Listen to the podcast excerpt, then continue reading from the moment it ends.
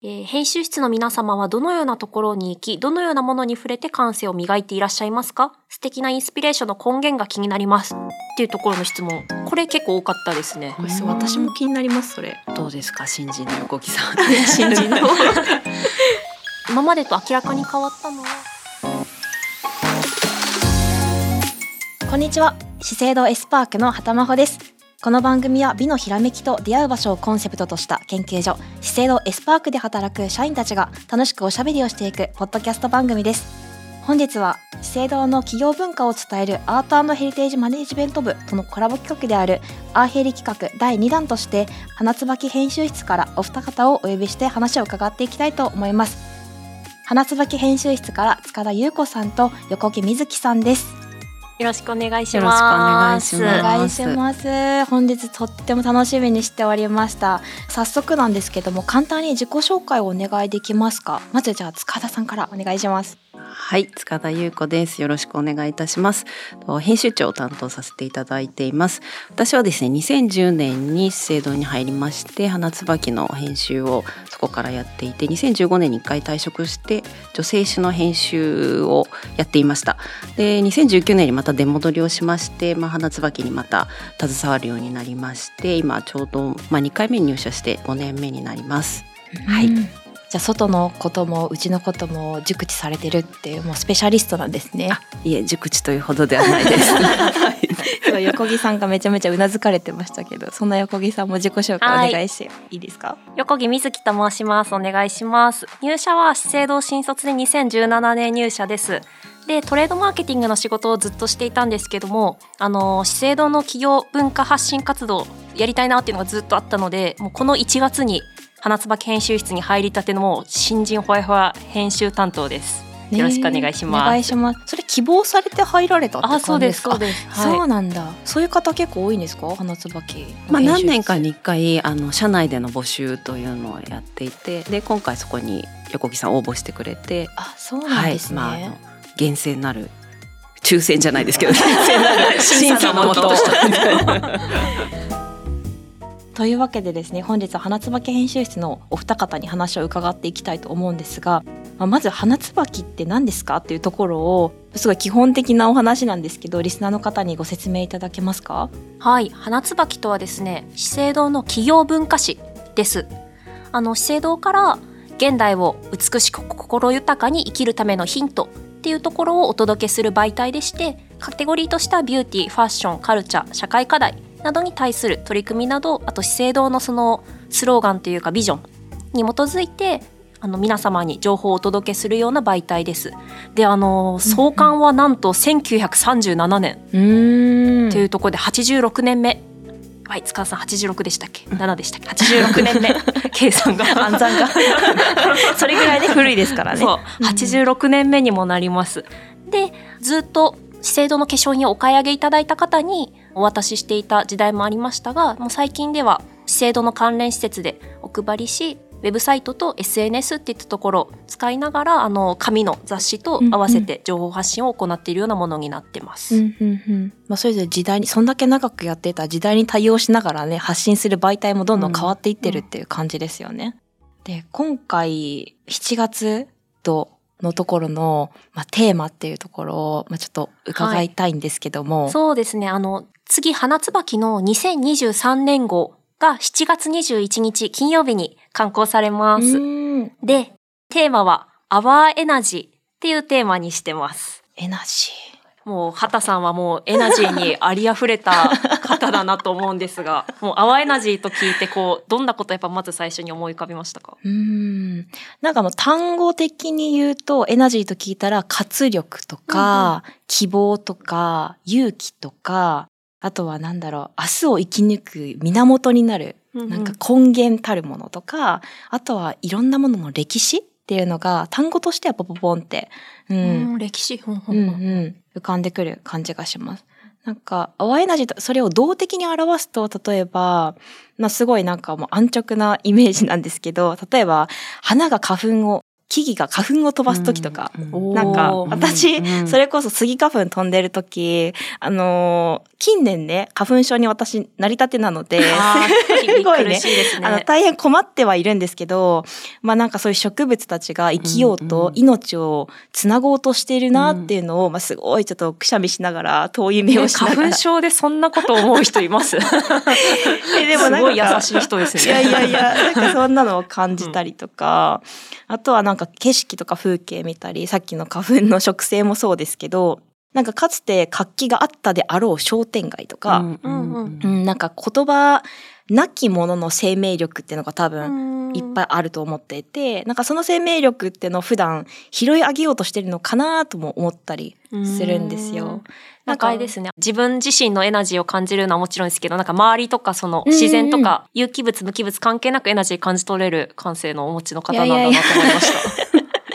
なんかもちろんね、その絵画とか企画展とか本とか、その映画とか、それこそ音楽とかもすごくエネルギーが、自分の中のエエネルギーが溢れる媒体だと思うんですけど、なんかそういう音が発することができるものって、存在が大きい分、気づける人もすごい大きい、多いのかなって、うん、感覚もあって、なんでなんか小さい声、私たちが気をつけないと見落としてしまいそうな、でも、もなんか確かにきっとある。まあ、今回の7月号でもありましたけど、新月のような、うんうんうんそれこそエナジーっていうのは気づく人とか言葉とか行動でどんどん私たちがつないでいく、うんうんことで、なんか、なんだろう、見つけていく、廃れないものみたいなところもあるのかなっていうのをエナジーって聞いては動的には思います。素晴らしい。素晴らしいですね。そう、あの、まさに淡いエナジーってした、まあ、糸みたいなところに入っていくんですけど、うんうんエナジーっていろんな形があるので、わかりやすい、こう、うわーってはしゃぐようなエナジーだけじゃないし、静かなエナジーもあるし、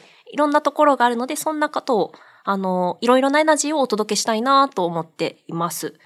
で、あの、塚田さん、こういう淡エナジーってどういうところがあって、このテーマに今回2023年号落ち着いたんですか？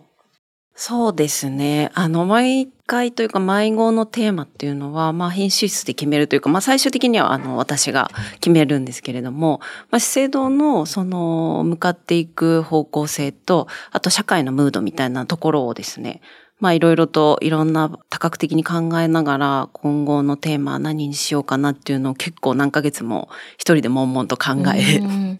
で、まあ最終的に2、3案に落とし込んでいくんですけど、まあそれをもってして、まあ夏田脇のさらに上の、うんと、情緒に提案をして、まあどの言葉でいきましょうかっていう相談をして、まあ一つに決まっていくっていう感じなんですが、あの、本誌が出たらぜひ皆さん読んでいただきたいんですが、端末に一応、このゴーンのに込めた思いっていうのを4ラインぐらいですごく短く書いてるんですけど、まあなんか今畑さんが言ってくれたように、こう植物がこう芽吹くようなイメージ、この今コロナがまあ少し収まってきて、まあみんな結構内省的にエネルギーを貯めた時期っていうのが終わりというかうん。一区切りつき、次のステップに行くとか次の一歩に進むっていうタイミングになってきて、まあそのエネルギーというかエナジーをその発散の仕方って本当にいろんな形があると思うんですけど、それを皆さんがこう自分の形、自分らしく発散していく時がやってきたよねっていうところから、まあ今回エナジーっていうテーマにはい、させていただきました。でも、畑さん言ってくれたように、本当にポジティブな、あの、気持ちを、ぜひこの一冊から皆さん受け取っていただけると、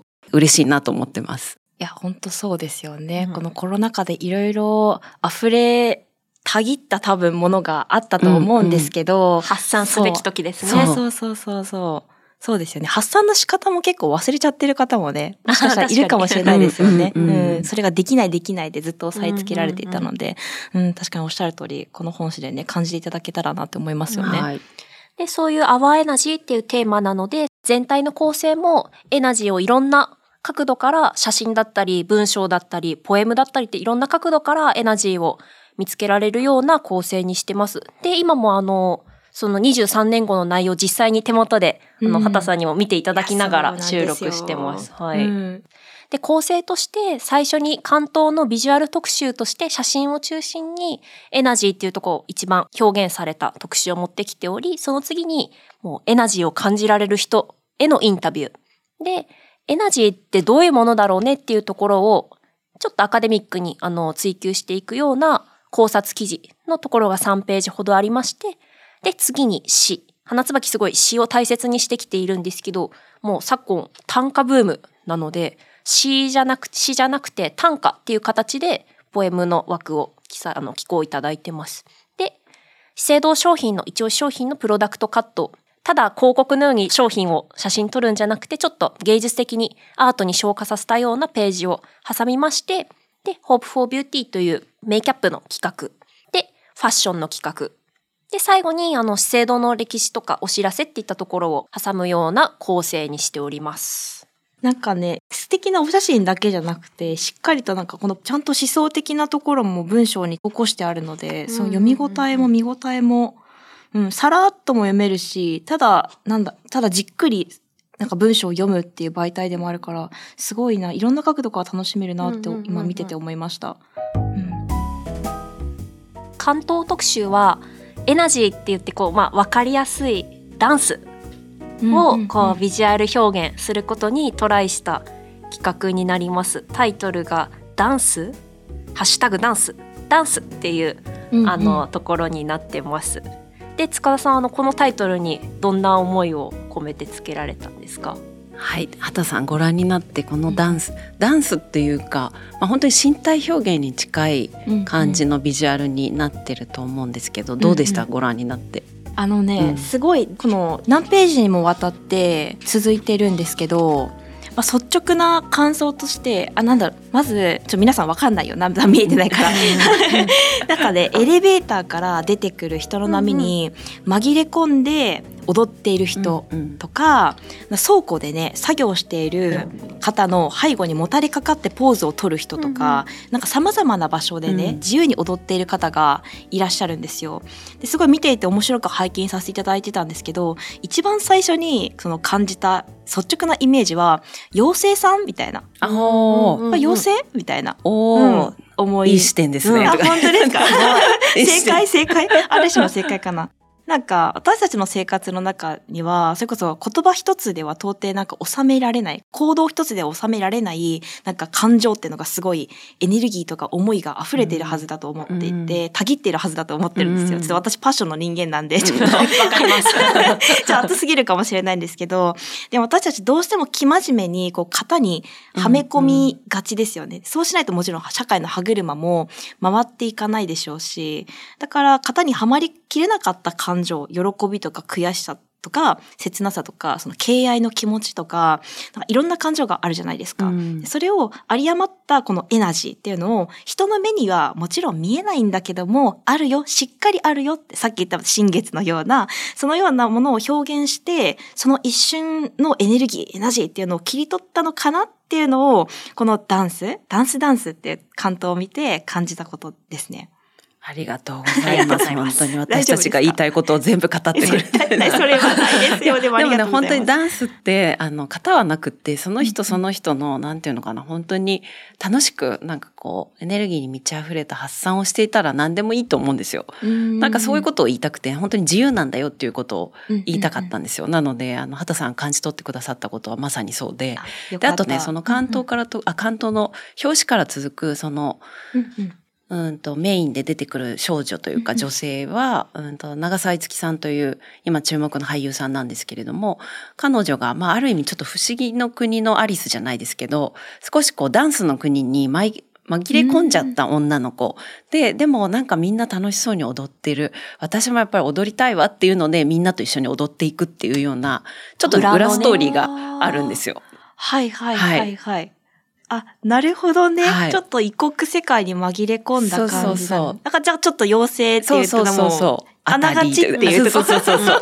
あ、そうなんだ。舞い降りたみたいな。そうそう。な彼女の表情を見てると、え？みたいな戸惑いつあそうつも、そうそうえ、でもなんか楽しいっていう、うんなんかもう湧き上がってくる感情をもとに動いてる様あそうなんですよ。っていうのがなんか見えましたね、確かに。そう撮影でもね彼女はまあ本業が俳優さんで、うんうんあとこれご登場いただいてるのがみんなコンテンポラリーダンサーの方々で、うんだから彼女もそのコンテンポラリーダンサーの方々のなんていうのかなその熱気とか、うん、動きもね。このそう動きにどんどんこうなんていうのかな巻き込まれていくで彼女もどんどんこう解放されていくっていう様がおそらくページをめくっていくと感じてもらえるんじゃないのかなと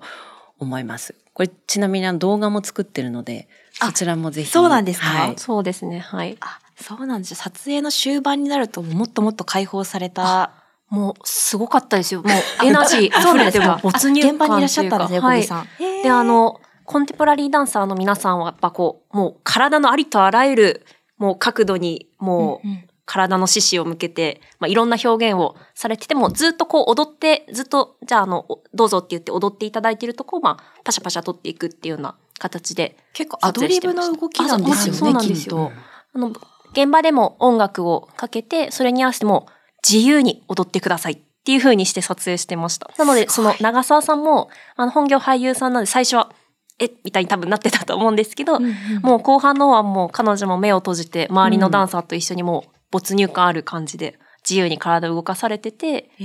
なのでその、もう結構現場も陶水感あるというか、もう各々が感じるエナジーを自由に表現して、で、その各々のエナジーが合わさって大きな波になるみたいな形でかなり熱のある現場でした。すごいですね。なんか奇跡的な空間になるんでしょうね。その全部のエネルギーがこそう混じり合って。臨場感ありましたね。ねうんうん。だから今回初めてあの横木さん特集を一緒に作って、うん結構ね、この特集って異例というか、すごくレアな経験をしたと思います。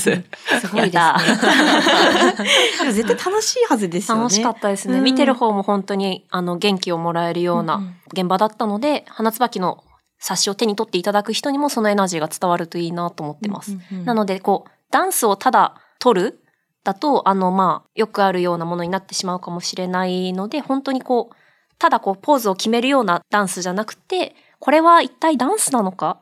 でも、ダンスだね、ダンスだっていうような3段階の心情変化っていうところをタイトルに込めてます。ああ、そこの疑問符だったんですね。そうです。なんで一見こうなんかそうそうダンそういうことか。ダンスみたいな、なんかただ暴れてるだけみたいに、そういうね見えるようなだところもあるんですけど、ええそれすらもやっぱり自分のエナジーを解放してるって点でやっぱダンスだよねっていうところですね。そう。なんかただ単語のダンスダンスダンスって並べるんじゃなくて、ダンスはてのハッシュタグダンスダンスってなってたから、絶対これはなんか意図があるんだと思って思ってたんですけど、あそういうことだったんですね。そう、ハッシュタグで結局ダンスってつながっていくんで、うんうんうんこうやっぱりダンスって一人だけで楽しむこともできるし、共鳴もするじゃないですか。やっぱ一緒に踊っている人と。その身体が共鳴することだったりとか、そこがね、多分ね、コラムに出てくる山際十一さんの話ともこう若干つながってくると思うんですけど。あ、そうなんですね。このダンスのハテナマークが今聞くまで、なんだろう。え、なんか、ダンスしていいのかなみたいな。なんかそういう懐疑的な気持ち、なんか普段はダンスしないけど、あでもそういう解釈もねできますね。なんか、うんうんなんか普段はこう押し込めてるこの感情っていうのはある。でもダンスすればいいじゃん。え、ダンス？みたいな。普段しないよ、うんうんみたいな。でもやっちゃおう、ダンスダンスみたいな。うん。あでももうまさにそれも、もうあの、うんうんあえてそういうふうにいろんな人に解釈の余地を残しているところもあるので、あ素敵なんかそういうふうになんか解釈していただけて嬉しいです。畑さんあの本誌全体見ててこれが印象に残ったなとか気になるなみたいな企画ございますか？ありがとうございます。今ね、お話ししていたダンス、ダンスダンスももう素晴らしいなって思ったんですけども、読み進めていくうちに、What is energy っていう部分がありまして、これはな何に該当するんですかね？考察考察コラムみたいな感じですね。うんうん。さっきのお写真のダンスのとこのとこは違って結構文章が増えているページがありましてそこがちょっと気になりました。そうですねこちらそのエナジーっていうところをいろんな角度か具体的には身体性色で、うんうんうん DNA っていう3つの角度からエナジーを捉えてみようっていうような企画になってますですよね塚田さん。そうです。確かに三分割されてますね。うん。そう、全く違う視点からまた語られてるんですけど、私がうんって思ったのが、まあ、一、一番最初に出てくる身体性っていうところでした。というのも、この最後の身体性のとこで、頭で考えるのをやめ、もっと踊ろうじゃないかって書いてあるんですよ。で、最後にそれで締められているんですけど、本当にまさにその通りだと私も思っていて、我々、もともと小学生の時とかちっちゃい時とか、かけっこをしたりとか、純粋にやめられないから遊び出たじゃないですか。でもなかなか今そういうのってなくて、なんか生きることに必死になりすぎてないかなってすごく、この文章を見て改めて、なんか、刺されて、うん、あ、いけんって。ちょっと方言出ちゃうんですけど、あダメだって思って、うんまあ、ただそうは言っても難しいと。まあ、この時代ね、タイパタイパなんて言われてますし、情報に溢れる日常を我々生き抜いてるじゃないですか。で、この忙しい現代人が、まあ、いかに本能的に生きれるかってすごく、あの、難しい命題かなって思ったんですけど、お二方に聞きたいのが、本能的に心が躍る瞬間ってありますかっていうのを、ちょっと聞いてみたかったです。あー心が、心がですね、うん踊る瞬間か。うんうんううんんあれかな心が躍る瞬間というか、まあなんか最近すごく好きな瞬間があって、うんあの、泳いでる時。うーん。あでもすごい本能的ですよあ、ね。そうそうそう。あの、んん私ずっと水泳やっていて、うんで、なんかこう水に入った時の、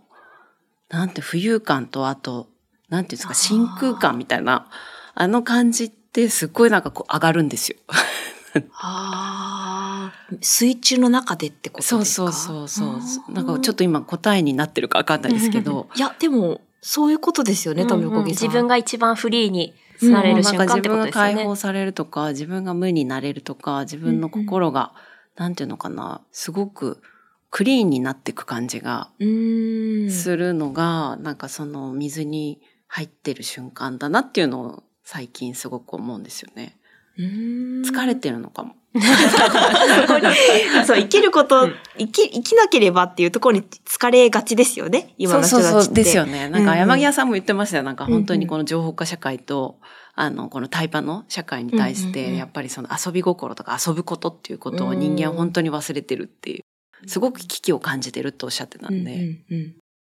どうです横木さん？あの、私、毎晩一人で結構踊ってるんですよ。あ、ダンスしてます？ちょっと変な人みたいになるんですけど、あの、一日の終わりって、今日も仕事頑張ったな、自分偉いなとか、その帰り道とか、そのご飯食べながら見てたドラマとか映画とか、だからそういういろんなこう、一日の記憶っていうのがこう、積み重なって、あ、今日もいい一日だったな、みたいな気分になることが私すごい多くて、なんでこう、夜ほんと11時台とか寝る前の時間とか、あの音楽かけて、こうなんか、なんか、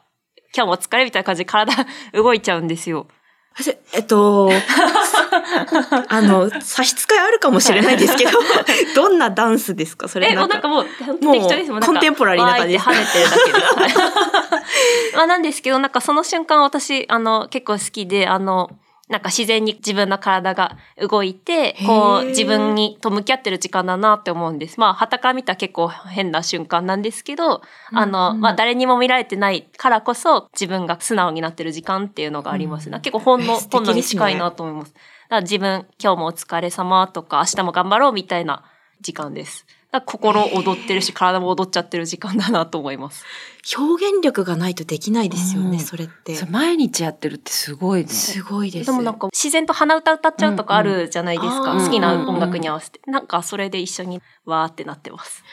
それ、家族と、その学生時代の時とかはどうだったんですか？あ、私あの音楽ずっとやってたんですよ。あ、そうなんですかなので、こう、うんうん感情を何かに表現するみたいなところは、あの、小さい頃から感覚があったので、なるほど。はい。まあ、あの、そういう時やっぱ思うがままにこう楽器を演奏するとか、歌ってみるみたいなところが、周りもそうだったので、なんか、今思うとそういうところはあったかもしれないです。なるほどですね。そりゃそうですよね。音楽感じたことがない人はなかなか難しいですよね。うん私もあの楽器ドラムやってるんですけど、かっこいい。ドラムもいいですよね。その時やっぱ私が無心になれる時かなと思います。どの曲をはめるとかじゃなくて、ただ打楽器の音を感じる、表現したい音を感じるっていう時間なので、ちょっと似てるなって思いながら。そんな感じです。なんか一日の終わりに、楽器は夜にね、なかなか演奏できないので、うんうんうん好きな音楽聴いたら、こう、その時の感覚が思い出されてきて没頭してるなっていうような感じですね。面白い。面白いですね。あいろんな方のそういう無になる瞬間聞いてみたくなりました。ね、確かにうんエナジーのね、発信の仕方って本当に多分いろいろうんあるから、うんうんうんここにいる、今いらっしゃる方全員に聞きたいぐらいですけど。いや、本当そうですよね。そうそうそう。なので、この What is Energy っていう企画も、その特集で、やや踊りっていうところに寄ってるので、人はなんでこう踊るっていうか体を動かしたくなるのかみたいな。うんなんで私がこう、夜な夜なこう跳ねちゃうのかみたいなところも通じるんですけど、そういうところをちょっと迫ってみるような企画になってますね。横木さんぴったりでしたね。このダンスダンスダンスの。あ、でもねなんか、あでもこんな感じになってますよ、私。そこ、あそこまで激しくないですけど。ちなみになんですけども今回の本誌のところで構成とかってどういうふうなことを意識して作られたのかってお聞きしていいですか？はい。そうですね。花椿のなんとなくやっぱりフレームっていうのがあるので、まあ、それにのっとって大体読み物だとか、まあ、詩は絶対に入れるとかあとビューティー企画とファッション企画っていうのが大枠は決まっていて、まあ、テーマによって少しずつ企画を変えたりはするんですけれども、まあ、大体決めているのはまあそうですね、うん、と関東特集があって考察記事読み物があってうんあと詩があってビューティーがあってファッションがあるっていううん感じになってます。あと時々まあ小説が入ったりとかあの文学的なものが入ったりもするんですけども基本的にはでもテーマに合わせてそれをうんと多角的に切り取っていくっていう感じになるんですけどその企画を作る上でやっぱりすごく重要にしてるのがどの企画もやっぱりビューティーとか美っていうところをまあ軸に置いて企画を作っていくという感じですね。なんかその、まあ、アワーエナジーというテーマがあって、それを、と、にビューティーの要素を入れながら、うん読み物で展開していくとどうなるのかなとか、詩で見せていくとどうなるのかなっていうのを考えながら、人選だとか企画の方向性みたいなのは決めてます。やっぱエナジーに溢れた人ってやっぱり美しいと思うので、うんうんまあそういうエナジーっていう大テーマありつつも、美しさっていうところに人間の迫れるようなところは意識されてるのかなと思います。うん確かにね、あの、私読み進めるうちに、本当に多角的さにびっくりして、本当に遠くから眺めて、最初ダンス、ダンス、ダンスの時はもう、あの、写真なので、こう遠くから、うん、うん、うんって眺めてたのが、どんどん引き込まれていって、どんどん読み物になっていって、でもまた話されてみたいな、その、いろんな角度もそうだし、頭のいろんな視点を使うし、感性も使うし、本当雑誌との距離感もめちゃめちゃ変わってて、えーみたいな、本当前のめりになって最後読んじゃってて、そのどの人にもハマるじゃないですけど、何かしら響くような構成になってるのかなってすごい思いました。めっちゃ嬉しいです。ありがとうございます。なんであの、あの、読んでもらう方にもそのように自分のエナジーでなんだろうとか、こういう考え方もあるんだなっていうふうに思ってほしいなっていう思いが編集室としてはね、塚田さんありますね。はい、はい、ってことで あります。まあでもね、昔の花椿とか読んでいただくと、もう本当に1960年代、70年代、80年代とか、もう本当にいろんな多角的な記事が載ってるんですよ。あの、お金のこともあったり、犬のこともあったりとか、あとワインの記事があったりとか、もう本当に人々のと生活を美しくする、うんと美しく豊かに生きていくためのヒントみたいなものが記事としてすごく載っているので、まあそういう意思というかそういうフィロソフィーはずっと今も継承するようにしてます。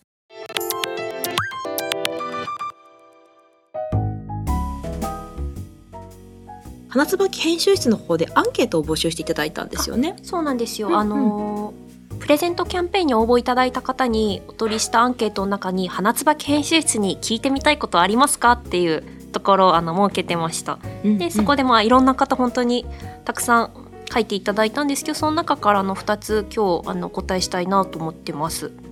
1つ目がですね、えー私はデジタル版がある雑誌や書籍でもできる限りは紙の本を選んで購入するのですが今この時代にあえてフリーマガジンを紙媒体で発信し続ける花椿の理由とそのモチベーションになっていることなどあれば教えてくださいよろしくお願いしますというその花椿はなぜ紙っていうとこ大切にしてるんですかっていう質問あのいただきましたありがとうございますうん、そうですよね。だって言ったら紙を廃止することも可能なんですもんね。うん。でもやっぱり紙って皆さんすごく好きな本とか雑誌って取っておきたいじゃないですか。ります。でいつなんかこういう時に開きたいなとかっていうちょっとふとした時に開こうかなとかっていう、物質としてやっぱりあるっていう存在感みたいなものとか、うん手触りとかやっぱ花椿も紙にすごくこだわったりとかあとサイズあのページのサイズが一部違ってたりとかっていうので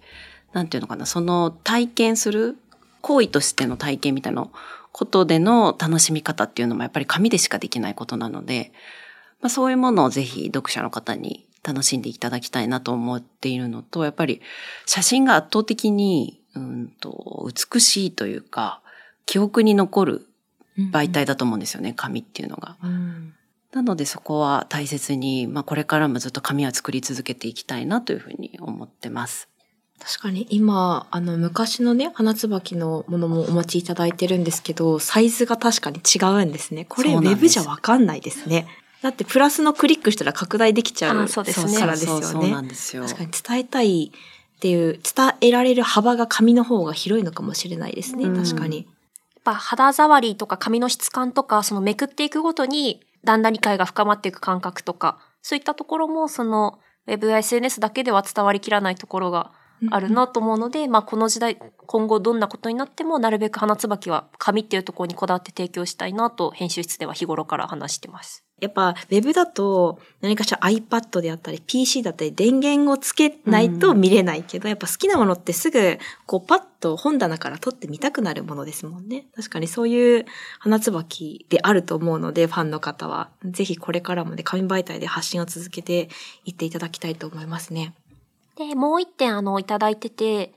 えー編集室の皆様はどのようなところに行き、どのようなものに触れて感性を磨いていらっしゃいますか？素敵なインスピレーションの根源が気になります。っていうところの質問。これ結構多かったですねこ。れそう、私も気になります、それ。どうですか？新人の横木さん。新人の。まあ、1月に編集室に所属されたばっかりなんですけど、その、今までと明らかに変わったのは、その世の中で、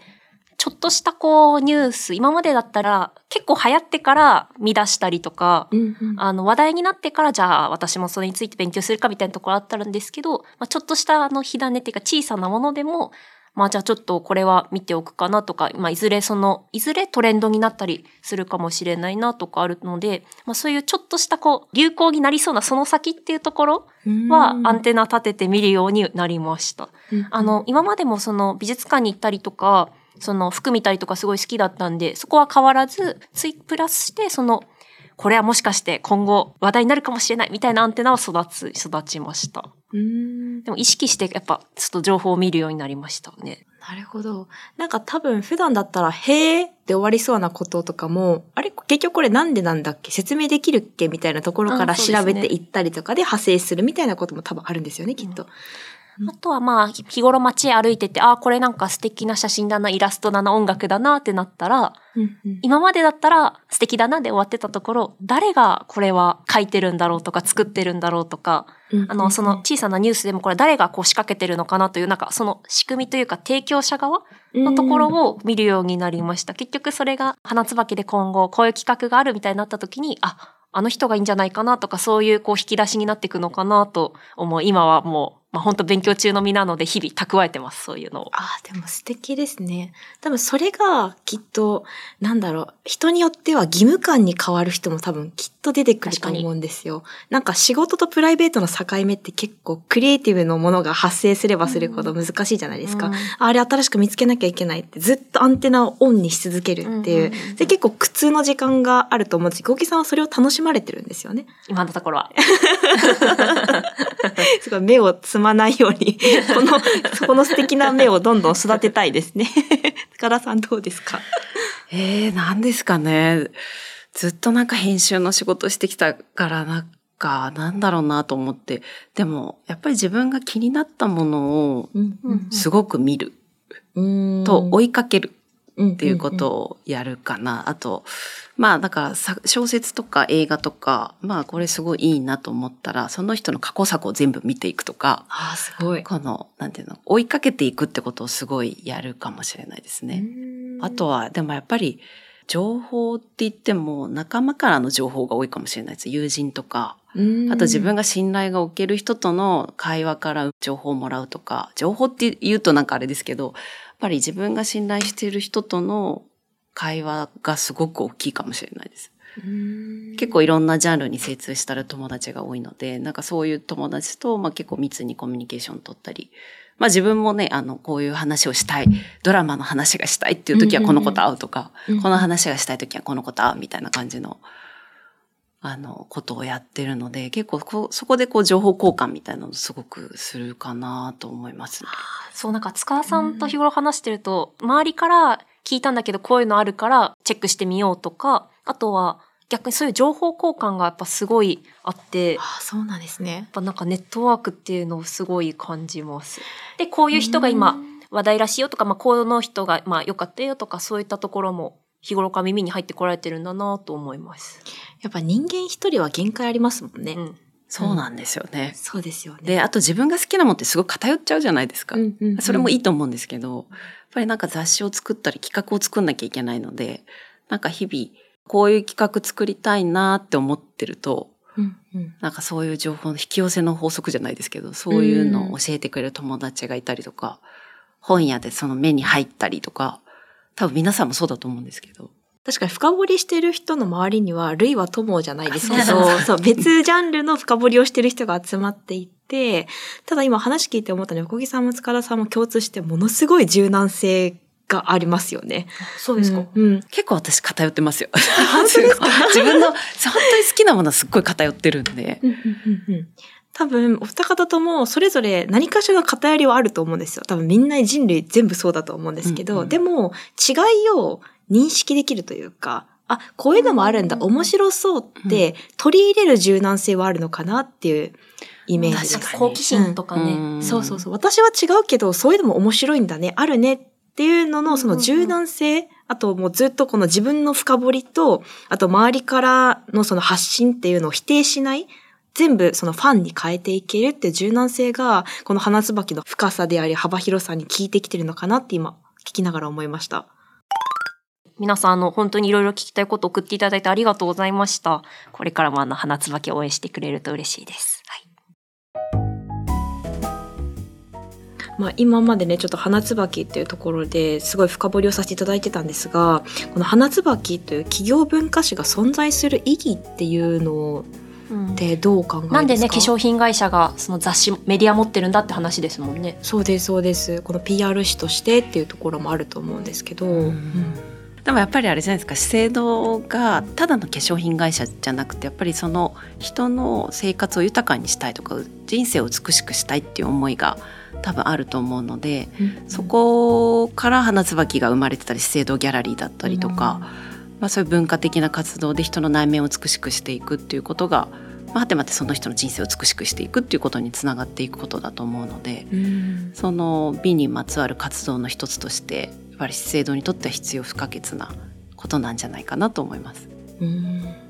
本当そうですね。私研究所所属のパッケージ開発を普段してるんですけど私がこの美に対してお届けできるものっていうのはこのパッケージでしか表現ができない、まあ、それも十分ねお伝えできる。すごく大切ですよ。うん、ありがとうございます。だとは思ってるんですけども、今多角的っていうところではなかなかここまでね、その文字ももちろん伝えられないですし、あの、花椿を通して、このビューティーのとこのきっかけって文化っていうのを、あの、インプットできる媒体っていうのはもうずっとあり続けてほしいなって、すごく思いました。うん。私もあの、資生堂の入社のきっかけは、あの、化粧品好きだったんですけど、その資生堂の文化貢献活動っていうところが素敵だなと、なんか一就活生だった自分にやっぱ目に入って、こう入社したところがあるので、今の時代、ただその本業のところを売って、マーケティングしてっていうところだけじゃなくて、社会に対してどんな価値を提供しているのかっていうところも大事になるんだなと、なおさら実感してます。いや、そうですよね。うん、なんかすごくラッキーだなって思いますよね。この、こんだけなんか自由なことさせていただいてるっていう、なんか、うん、嬉しいなっていう、そういうところに所属できてるのは嬉しいなって改めて、うん、なんか思ったりもしました。まあ、これだけちょっとね、花椿の魅力を語らせていただいたんですけど、あの、リスナーの方にぜひぜひね、あの、本誌を手に取って、あの、見ていただきたいって思います。花椿ってどこで手に入るのかっていうのを改めてリスナーの方にお知らせいただけますか？はい、あの、花椿ですね。主に資生堂関連施設、あと全国の書店さんにて無料配布してます。あと、あの、美術手帳さんのオンラインショップオイルで販売もしてます。で、その資生堂の関連施設って言いますと、例えばあの、こちらの資生堂グローバルイノベーションセンターさんでも、あと、原宿のビューティースクエア、銀座ビル、資生堂パーラーさん、資生堂ギャラリーなどですね。そういったところで配布してます。で、あの、ホームページに詳しい配布場所載ってますので、ぜひ、あの、気になった方は見ていただきたいなと思います。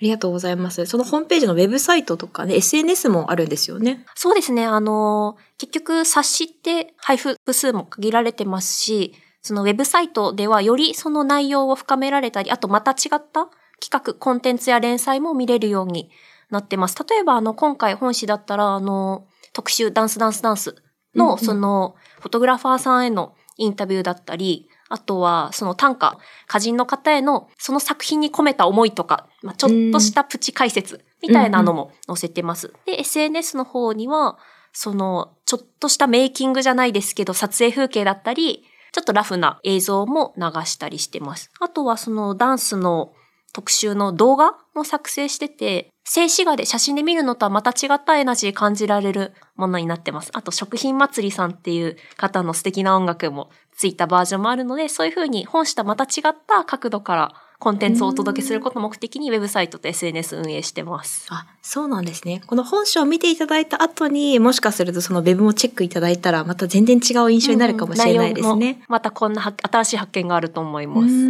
んで、あの、花椿ポッドキャストもやってまして、そのウェブで連載している花椿アワーという豆腐ビーツさん、DJ の豆腐ビーツさんがセレクトした美容のための音楽集という連載もやってまして、そちらポッドキャストにもアーカイブありますので、ぜひ美のひらめきのリスナーの皆さんチェックしてみてください。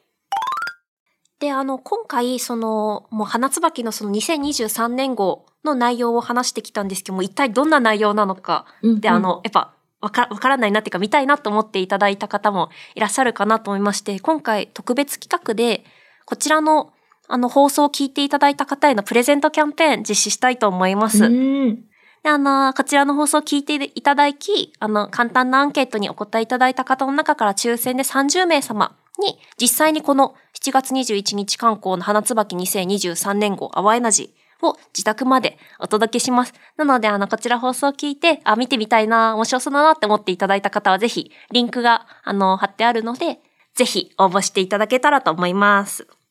いや、ぜひぜひ。なかなかね、ショップにも行けないっていう方もいらっしゃるかと思うので、うん。ぜひぜひ皆さんチェックしてみてください。まあ、あの、皆さんのアワーエナジーに、自分のエナジーに向き合ってほしいなと思いますので、ぜひ読んでいただけたら嬉しいです。ご紹介いただきありがとうございました。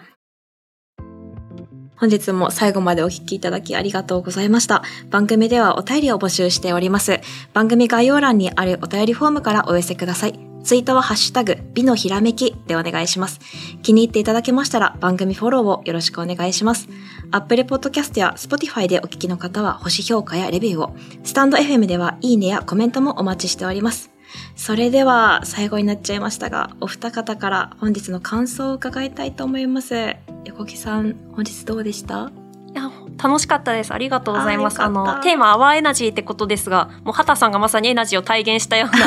方だったので、話していて楽しかったですし、その、ここにいる3人のそれぞれのエナジーの解釈っていったところも、あの、話せたので、やっぱ人それぞれだなとか、いろんなエナジーの形あるなと思ったので、放送を聞いていただいた方や、花椿手に取っていただいた方も、エナジー、自分も明日から頑張ろうって思ってもらえると嬉しいなと思ってます。ありがとうございます。ありがとうございます。本当ですね。いやこの放送を聞いた方もきっとエナジーを感じて、横木さんのその踊ってるんだっていう、恥ずかしいな。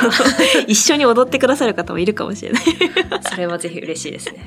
ひありがとうございました。塚田さんいかがです？はい、ありがとうございました。私あの今回2回目の出演と、あのさせていただいたんですけれども、あの本当に横木さんが言ったように畑さんのエナジーあふれる 司会によって恥ずかしくなってはいとても安心しながら話ができたかなと思います。あとそのアワーエナジーのご読んでいただいてなんか新しい気づきが今回私たちも横木さんと私も畑さんの視点であったなっていうのを感じたので、なんか読者の方々もなんかこう感想とかねどこかでこう共有できる場ができたらいいなというふうに、ねはい、思ったのでまずはこのプレゼントキャンペーンにぜひ応募していただけたら嬉しいです。いや、本当そうですね。それ、キャンペーンで届いた花椿を読んでいただいて、また、その、コメントをいただければと思います。私もですね、普段研究所にこもっているので、で雑誌編集というね憧れのお仕事に携わっていらっしゃると思うんですねお二方。なのでその方にお話を伺えてとっても刺激になりました。それでは次回もお待ちしております。本日ありがとうございました。ありがとうございました。ありがとうございました。